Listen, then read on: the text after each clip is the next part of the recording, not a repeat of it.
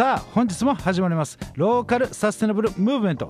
略して LSM パーソナリティの NC 比嘉と沖縄村村長のねったちゃんです。よろしくお願いいたします。よろしくお願いします番組へのメッセージは FM やんばるホームページよりお送りください。この放送は収録となってますのですぐにメッセージへの対応はできませんのでご了承ください。はいそしてこの番組は NC 比嘉さんが質問状を送って返信していただいた方のみ出演できるラジオでございます。質問の内容は人生の理念活動失敗談ターニングポイント現在の活動見据える未来フェイバリットワードでございます。1日目は理念と活動についてお話ししていただきます。それでは NC 比嘉さんよろしくお願いいたします。はいよろしくお願いします。えー、今日はですね多分最年少。今までのゲストでですねもう最年少です。いいですえーね、なんとうん22歳おおピチピチ。イケメン イケメンですイケメン。でその中でもですね、えっと我々この LSM うプロジェクトでもまあ、えーいつもお世話になっている、うああそうですね。なんていうんですねこのありがとうございます、えーこの FM やんばるはい。局の近くにありますね、えええーっとこのやんばる酒場モーリーさん、はい。えーそこのオーナーでありますモーリーさんにお越しいただいてます。モーリーさんよろしくお願いします。よろしくお願いします。森ですどうっすか？緊張っすか？なんか空気が重たいですね。え 重いですか？すいません。いやもう今日も、えーまあ、ちょっといろいろ不慣れで緊張のことあると思うんですけどよろしくお願いします。えーっとですねまあえー今回も、えーいつものようにですね、はい。えーこの質問書をもとにですね私がリサーチしまして、えーその中で3つのポイントお浮かび上がってきました。まず1つ目が時間意識。はい。2つ目が信信じるの信ですね、信じるのこの中には信じるとか、はい。信頼とか信用というものを込めています、で、え3つ目が人間臭さ、かっこ真心。おそういったところがあるのかなというところにあります。でこれをですね、はい。えー一つにした時に出てきたのが名護のマーク・トウェインそういう言葉が出てきました。誰かわかんない。これはですね、はい。この方マーク・トウェインさんアメリカの作家さんです、おおえー亡くなった方なんですけどこの,、はい。この作品を聞いたら多分皆さん分かると思うんですがはい。トム・ソーヤの冒険を書かれた方です。えー、この人はですねいろんな作品を書きながらさらにその中に社会風刺とかも入れてるようなちょっとはい。社会派でもあるような方なんですが、えーその方の言葉の中に、はいはいはい。えーこのモーリーさんとつながる言葉がありました、20年後に失望するのはやったことよりもやらないやらなかったことだ。綱を解き船を出し帆で風を捉えよ体探検し夢を見て発見するのだ。こういったところがですね今回の、えーまあ、4日間の中でモーリーさんと被ってくるところがある、えーそういった風に感じたのでこの名護のマーク・トウェインそういう名前を付けさせていただきました。モーリーさんどうですか？どうですか？どうですか？そうっすね。なんとも言えないけど。誰だ？まあ緊マ張みたいな。マーク・トゥエンですね。まあそまあ、そういうところですね、はい。でその中で本日の、えーまあ、メインテーマですね、えー人生活動の理念というところおなんですが、はい。えー、森さんに、えーまあ、挙げていただいたものなんですが、えーよく成人式終わってから気づいたら40だよとか耳にすると。なのでもう40歳になって、えーから、えーまあ、えもうやばい40歳だとかっていう風にならないように現在、えー意味のあるう20代を歩んでいきたい。同じことを繰り返すから時が早く感じる、まあえーそういう風にならないようにですね新しいことに挑戦して失敗していろんな経験をし濃い人生にしたいですと。そういう言葉が、えー、毛利さんの中でこの人生の理念として、えー掲げてるそうです。でその中でですね、まあ、私がちょっといまたいくつか質問させていただくんですが、はい。そのモーリーさんは成人式を終えてから、まあ、約2年ぐらいですね経過してますが現在その頃と今時間の流れの感覚ってどういう感じですか？うーんまあ早いけど一応濃ゆいって感じですね。その固有さを、はい、はい。なんかこの感じるっていうなんかどういったところに感じるんですか、そうですね。まあいろいろまだちょまだ少ししか挑戦してないんですがはい。やっぱりコロナとかでまあいろいろこの考えることが多くなってあーうん。まあなんか生活によ向き合うというかうん。なんかいろいろ向向き合って生きているような気がします、今ははい。要は多分コロナであれですかねこのよりリアルに生活をどうしていこうとか、まあ、経済とか、うん。まあ、森さんご結婚されてますよねまあ、そういったところでえー大黒柱で支えていかなきゃいけないとかいろんなそういったものを、まあ、考えるきっかけになってるっていう感じですかね。でその中で時間を意識して、まあ、過ごし始めてからですね、えー人生仕事の中で、まあ、どういう変化が、えー現在あるんですか？うーんそうですね変化。今意味意味のあるえーっとなんか日々過ごすことでなんかいろいろつながってきてなんかいい方向に行くようにはなってきましたね。ほう。このいい方向になってきたなっていうのは何か多分感じる部分があると思うんですよね。例えばなんか、えー日々チャレンジしてることとかあると思うんですが、このなんか、えーまあ、一つでいいんですが例例として例えばなんかどうどういった例があったりします？かあこれ前より良くなってんなとか、うんうんああそうですねやっぱり SNS とかではい。うんやっぱ自分のことをいろいろしてもらってなんかコメントとか結構来るようになったりとかなんかコメンコメントも「いいね」とか。SNS での発信とか結構は反響っていうかうん。返事してくれるようにな,、りましたね周りが。うん。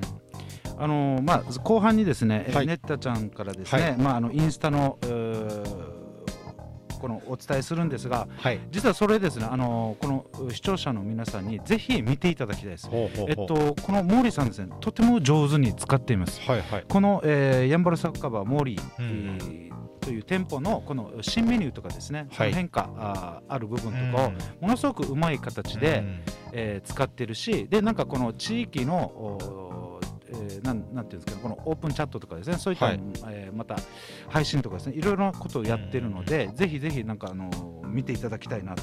だそういったところの SNS の反響が、えーまさにちょっと変わってきてるのかなっていう感覚なんですかね。ああそうですね。はいはい、うん。でそのモーリーさんの中でこの意味のある20代そういったイメージっていうのはどんな感じなんですか？うーんもうそう意味のある20代は、うん。まあ、とりあえず挑戦することですかね、うん。20代まあ挑戦しないとうんなんかわからないのでとりあえずはいろいろ攻めようかなと、ほ このすごいですね。モーリーさんが今回来てくれてですね、うん。私がそういう感じるところはこの、えーまあ、年齢で若いとかっていうところでわあの枠付けするのもあどうかと思うんですがうはい。でも同世代の方たちってやっぱり大学生の方とか今から社会に出る方もたくさんいらっしゃる中ででさらに新成人に近いという感覚、えーでその中でこの現在、えーラジオを聞いてくださってる方たちにものすごい刺激になるのかなと。でさっきあの毛利さんがおっしゃってたようにあの現在コロナでものすごくこの家庭と、はい。お自分の授業とおそういったところでものすごく考えることが多くなったんだとか。だけどそこで足は止,、ま、止めてられないと。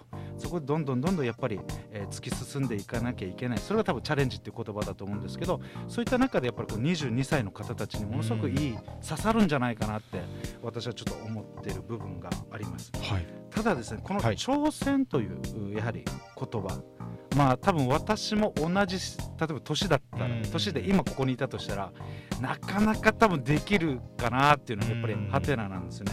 その挑戦することへのこの恐怖心みたいのってないんですか、森さんの中で。えーもちろんあります。もちろんあるんですが、うん。はい。まあ、まあ挑戦しないことには何も変わらないし、まあなんか人生がもったいないなと思って、うん。はい、またこの今のうちで挑戦することが例えば30代40代になった時になんかいろいろまたつながってくるのかなと思って、っうん。て感じです。これちょっと思うんですがこれ毛利さんあれですか、えー例えば学生とか小さい頃からそんな感じなんですか？あのこのとりあえずやってみようみたいな。もともと持ってたのかそれともなんか、えー高校卒業してその後に何かきっかけがあって、そういうふうになんかこうマインドが変わったのかあそうですね、まあ、中学校の頃はずっと公務員になりたかったんです全然違う。全然なりたかったんですけど、はいはい。やっぱりなんかなんか波ある人生も楽しそうだなと思って、まあ、それからちょっと変わったのかなと思います。はこれなんかそういうなんていうかそういう型を見たのかなんかあるんですか？きっかけは。きっかけはないですね何かじゃあ過ごしてる中で、い、つの間にかそういうふうに感じるようになったみたあいな感じ？そうですね。やっぱりきっかけはいもう一番最初にバイト始めて自分でお金を稼ぐようになった時ですかね。まあそれ、うん、お金を稼ぐ大変さとか分かりましたし、うん。まあそれからまあお金についてもなんか向き合って生きてきたなとは思います。あれですね。モーリーさん自体が多分感受性強いんですね。多分この自分がやったことに対しての報酬とかうん。それに対してむむちゃくちゃただお金もらってるじゃなくてリアルにあこれにこういうことをしたらこういう形になるんだとかっていうところでものすごくなんかこの自分の中の感覚が多分鋭いのかなと。というところでですね、えーはい。まあ、本日人生活の理念というところでお聞きしてきました。その中でやっぱり、えー現在コロナでいろいろ考えるきっかけになりながらもまあいろいろえーチャレンジしながら SNS だとかですね、えーいろんなもうとにかくチャレンジするんだ。その中でいろんなことを見出していくんだというようなお話でした。はい。それではまだまだ聞きたいんですけれどもまた次回ということで、えーそんな毛利さんはやんばる酒場毛利、えーバーリミックスの代表をされております、えー、毛利さんへの連絡先は、えー電話番号070-3803-7889 070-3803-7889です。インスタもやられてます、えーアンダーバー、えー MMOORII アンダーバー MMOORII です。そして我々へのメッセージは LSM のホームページがございますのでそちらからお願いいたします、えーラジオの裏話もブログと YouTube でアップしております。ノートというブログのサイトで KATSU かつで検索をお願いいたします。YouTube でネッタちゃんで検索。ネッタはカタカナでちゃんはひらがなでございます。以上です。ありがとうございました。LSN プロジェクトはいっちゃん、いなさん、またきち、たくま、マエストロあつし、みなっちゃん、又吉大輔さん、成田ペールワン、ミッチーの協賛でお送りいたしました。どうも皆さん、やんばる酒場モーリーのモーリーです。やんばる酒場モーリーは、名護十字路徒歩1分以内にあるアメリカンレトロな酒場です。オールディーズの BGM とアメリカンな空間は、初めてなのになぜか懐かしさを感じられる店内で、おすすめは10時間じっくり丁寧に低温調理した牛タンと、店主秘伝の燻製香る自家製ウイスキーで作るハイボールは絶品です。ぜひ、フラッと遊びに来てくださいね。電話番号は070-3803-7889 070-3803-7889待ってます。LSM レディオは株式会社エナジックインターナショナル南西食品株式会社スパイスカレー研究所沖縄ごはんよしひこやんばる酒場モーリー有限会社ゆい設計味どころかにまつ大同火災海上保険株式会社の提供でお送りいたしました。